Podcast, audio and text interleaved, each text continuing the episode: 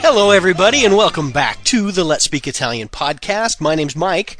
This is your Wednesday lesson, review lesson number 18. Now, again, this week we are doing all review lessons where we go back and we look at the information that we've learned over the previous five weeks. Today we are going over the information that we got back in lessons 86 through 90. Hopefully you can remember back that far. If not, that's why we have the review lessons. So hopefully you are enjoying these review lessons and utilizing them. Uh, I would be interested to find out how many of you out there are listening to the review lessons or how many of you think that they're sort of a waste. Um, I won't be offended either way, but I would like to hear if you are in fact listening to these or if you are just downloading them and deleting them once you see that they're review lessons. I, I would be interested in the feedback there.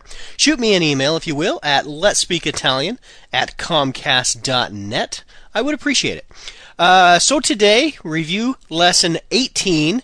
Um, also, big announcement tomorrow on our Thursday, lesson number 19. I'll just tell you, uh, we will go over the future of the Let's Speak Italian podcast. What's coming up next in the near future for uh, uh, me as the podcaster and you as the podcast listeners? I think you will want to tune in and get the big announcement on tomorrow's podcast. Okay, so here we go with review lesson number 18. Hope you enjoy it. I will talk to you tomorrow. Uh, arrivederci. Well, last Friday we took a big step in our Italian lessons by learning how to speak in the conversational past. Now remember that you need a helping verb, usually avere, and then the past participle of a verb. Now I I think we ought to take a couple days just to practice those a little before moving on to something new. So let's go through a few examples today. The first sentence is Io non ho comprato la borsa. I did not buy the purse. Io non ho comprato la borsa. So it's negative because we have a non in before the helping verb o, and then comprato is the past participle of comprare, which means to buy. Io non ho comprato la borsa. Abbiamo bevuto molto latte. We drank a lot of milk. Abbiamo bevuto molto latte. Now, abbiamo, noi abbiamo, you can drop the noi.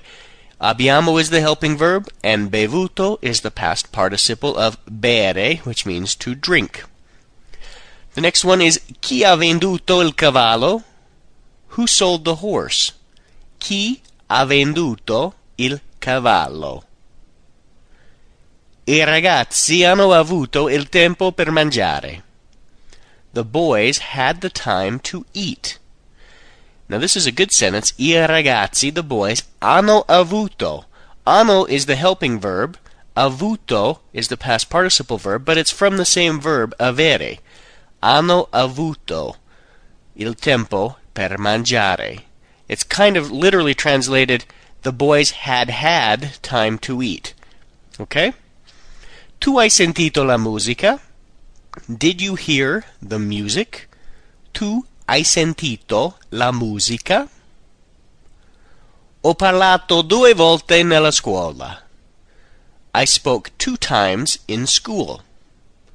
Ho parlato due volte nella scuola. Ho detto la verità alla polizia. I told the truth to the police. Now, hopefully, you'll never have this phrase. Ho detto, o, detto, o, the helping verb, detto, past participle of dire, which means to speak, la verità alla polizia. Non ho capito la lezione. I didn't understand the lesson. Non ho capito la lezione. Paolo ha fatto troppo rumore. That means Paul made too much noise. Paolo ha fatto troppo rumore. Gli insegnanti hanno suonato il pianoforte. The teachers played the piano. Gli insegnante, insegnante starts with an I, so we use gli. Hanno, because it's third person plural, we use hanno. We could easily say loro instead of gli insegnante. We could say they instead of the teachers. Loro hanno suonato, that's past participle for suonare, which means to play an instrument, il pianoforte, the piano. Il marito ha dato un raffreddore alla moglie. The husband gave the wife a cold. Hmm. Il marito ha dato un raffreddore alla moglie. Okay. The past couple days we have been speaking in the conversational past using the verb avere as the helping verb. Well, there are some verbs that use the verb essere as the helping verb when they are conjugated in the past participle. Now, these are verbs of motion and are verbs of being, and usually they will use the essere as the helping verb. So let's review how to conjugate, first of all, the verb essere, which means to be. Io sono, I am. Tu sei, you are. Lei è, you are formal. Lui è, he is. Noi siamo, we are. Voi siete, you are, plural. Loro sono, they are. Okay? Now here's the list of some verbs that use essere as the helping verb. Andare means to go. Andato is the past participle meaning went. Venire in the infinitive means to come. Venuto, past participle, means came. Partire means to leave. Partito, left. Entrare, to enter. Entrato, entered. Tornare, to return. Tornato, returned. Arrivare, to arrive. Arrivato, arrived. Uscire means to go out, and uscita is the past participle. It means went out. Essere, to be. Stato is the past participle, means was. Morire, to die. Morto, died. And finally, nascere means to be born, and nato is the past participle, which means been born. So if you look at kind of the the genre of those verbs, they are uh, again verbs of motion and verbs of being, and they use essere uh, as the helping verb when we put them in a conversational past sentence. So um, with verbs that use uh, essere as the helping verb, the past participle verb must also agree in number and gender with the subject of the sentence. Now that is different from the verbs that we used avere as the helping verb. The reason that the past participle must agree with the gender and the number is because you are always describing someone's state of being with these verbs. So they must also match the gender and the number, just like an adjective would have to. Okay? So let's do a few examples today, and then we'll do some more tomorrow. Okay? The first sentence is Sono venuto in ritardo. That means I came late. Sono venuto in ritardo. Now, venuto is ends with an O because I was talking about myself, and I am masculine and I am uh, singular. So sono venuto. Okay? Le ragazze sono andate al negozio. That's have the girls gone to the store? Le ragazze sono andate al negozio. Now we used andate with an e because we were talking about plural and feminine. We're talking about the girls. Il presidente non è arrivato. The president hasn't arrived. We used arrivato, ending in an O, because the president, we're assuming the president that we're talking about, is masculine and singular. Okay? Now, if I was a woman, I would say this sentence this way Io sono tornata stamattina. I returned this morning. I used tornata ending with an A because I was talking about myself as a woman, uh, as a singular woman. Okay, now if I was talking about myself as a man, that would obviously be io sono tornato stamattina instead of tornata. All right, again, the past participle verb has to match the gender and the number of the subject of the sentence. All right, uh, three more. Sei stato in Italia? That's have you been to Italy? Sei stato in Italia? Now, I use stato because I assumed I was, uh, or I pretended that I was speaking with someone who was a man. Okay? Sei stato in Italia. I use stato. If I was talking to a woman, it would have been sei stata. Alright? Non siamo partiti per l'Italia. We haven't left for Italy. Non siamo partiti per l'Italia. Now we used partiti ending with an I because it's plural and um, it's unknown masculine and feminine, so you always err on the masculine side unless you know you're talking about women. So partiti. If we knew it was women, again, it would be partite, ending with an E, because that's how you pluralize something that's feminine. All right, and then the final sentence today Giorgia è uscita con Carlo. Did Georgia go out with Charles? Giorgia è uscita con Carlo. So we used uscita with an A because we're talking about Georgia, who is a female and she's a single person, uh, as opposed to a plural person. Not that she's not married. For all we know, she may be married and is still apparently going out with Charles. Hmm. All right, that's going to do it for today. So I thought today we would continue on with some practice sentences using the verb essere as the helping verb in some conversational past sentences. Okay, so the first one we're going to practice with today is Marco è arrivato in ritardo oggi. That means Mark arrived late yesterday. Marco è arrivato in ritardo oggi.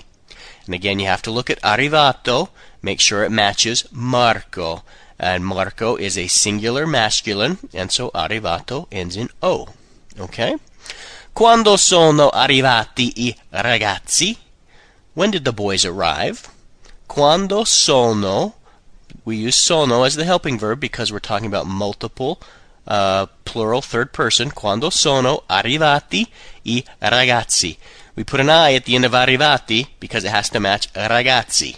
We're talking about uh, plural, masculine on that one. Okay? Queste donne sono nate in Germania. These women were born in Germany. Queste donne sono nate in Germania. So nate matches donne in that one because we're talking about multiple women, third person. Okay? I fratelli non sono morti stamattina. The brothers did not die this morning. I fratelli non sono morti stamattina. Morti has to match fratelli. They both end in I because we're talking about third person plural masculine. Okay, the next one is Laura è uscita con Aldo. That means Laura went out with Aldo. Laura è uscita con Aldo. Now there's two people in that sentence, but Laura is the subject, and so uscita has to match Laura as a singular feminine. Okay? I bambini sono stati male. The children have been bad. I bambini sono stati male. So stati ends with an I because we're talking about third person plural bambini. And that's also interesting. We use the verb essere twice in that sentence. Sono as the helping verb using essere, and stati as the past participle for the verb essere. Okay? Noi siamo andati per l'Italia. We have gone to Italy. Noi siamo andati per l'Italia. So we're talking about ourselves. We're a group. Um, we're probably men and women. So we say andati with an I, meaning uh, plural and masculine. Now, if we knew for sure that we were only women listening to this podcast, we could say noi siamo andate because we would be talking about only women. But if you have even some men and some women, it's always masculine. Okay? Sono tornato ieri sera. I returned last night. Sono tornato ieri sera. Because I'm a man, I say tornato. If I was a woman, I would say sono tornata ieri sera because I would be describing a woman, and tornata would end with an A and be feminine. Okay? Queste lezioni sono state difficili. These lessons have been difficult. Queste lezioni sono state difficili. Okay, now this is a tricky one because lezioni is feminine, even though it ends with an E. Uh, so it's queste, ending with an E, and state, ending with an E, because we're talking about feminine lessons. Okay? And then finally, sono entrata il bagno dopo Giacomo. I entered the bathroom after James. And I said it as if I was a woman because I used entrata. Sono entrata il bagno dopo Giacomo. Okay? You never want to enter the bathroom after James. Apparently. I don't know why. Well, today I think we're going to learn some new adjectives. And so the first one is alto. That means tall. Alto. Basso. That means short. Basso. Magro. That means thin. Magro. Grasso. That means fat. Grasso. Simpatico. That means likable or friendly. Simpatico. Antipatico. That means unlikable or unfriendly. Antipatico. Biondo. That means blonde. Biondo. Scuro. That means dark. Scuro. Forte. That means strong. Forte. Debole. That means weak. Debole. Brutto. That means ugly. Brutto. Gentile. Kind. Gentile. Giovane. That means young. Giovane. Vecchio. That means old. Vecchio. Nuovo. That means new. Nuovo. Grande. That means big. Grande. Piccolo. That means little. Piccolo. Sposato. That means married. Sposato. Vero. That means true. Vero. And finally, povero. That means poor. Povero. All right, yesterday we learned some new adjectives, and today we're going to discuss the rules for using adjectives. Now, again, adjectives are words which modify or describe nouns. And since they tell us about a noun, they must also agree in number and gender with the noun that they are describing. So, for example, numbers and adjectives which tell how many precede the noun they modify, so they come before the noun. For example, tre arance. That means three oranges. Tre comes before arance. Tre arance. Three oranges. Or molti libri. That means many books. Molti libri. Troppo rumore. That means too much noise. Troppo rumore. Because they're describing a number or an amount of something, they come before the noun. Okay? Now, adjectives of color always follow the noun, they always come after the noun. For example, una casa rossa. That's a red house. Una casa rossa. The rossa comes after the casa. Okay? Una penna gialla. A yellow pen. Una penna gialla. All right? Now, most other adjectives will follow the noun they modify, they'll come after, but you will learn through conversation that some are flexible and may come either before or after the noun. For example, una donna intelligente, that means an intelligent woman. Una donna intelligente. Or un uomo gentile, that means a kind man. Un uomo gentile. Those adjectives come after the noun. Now, adjectives ending in O agree in both number and gender with the noun they modify, and adjectives ending in E only agree in number. So, for example, ragazzo alto, that means tall boy, and ragazzi alti, that's tall boys. They both end in I. Okay, ragazza alta, that's a tall girl, and ragazze alte, that's tall girls. Okay?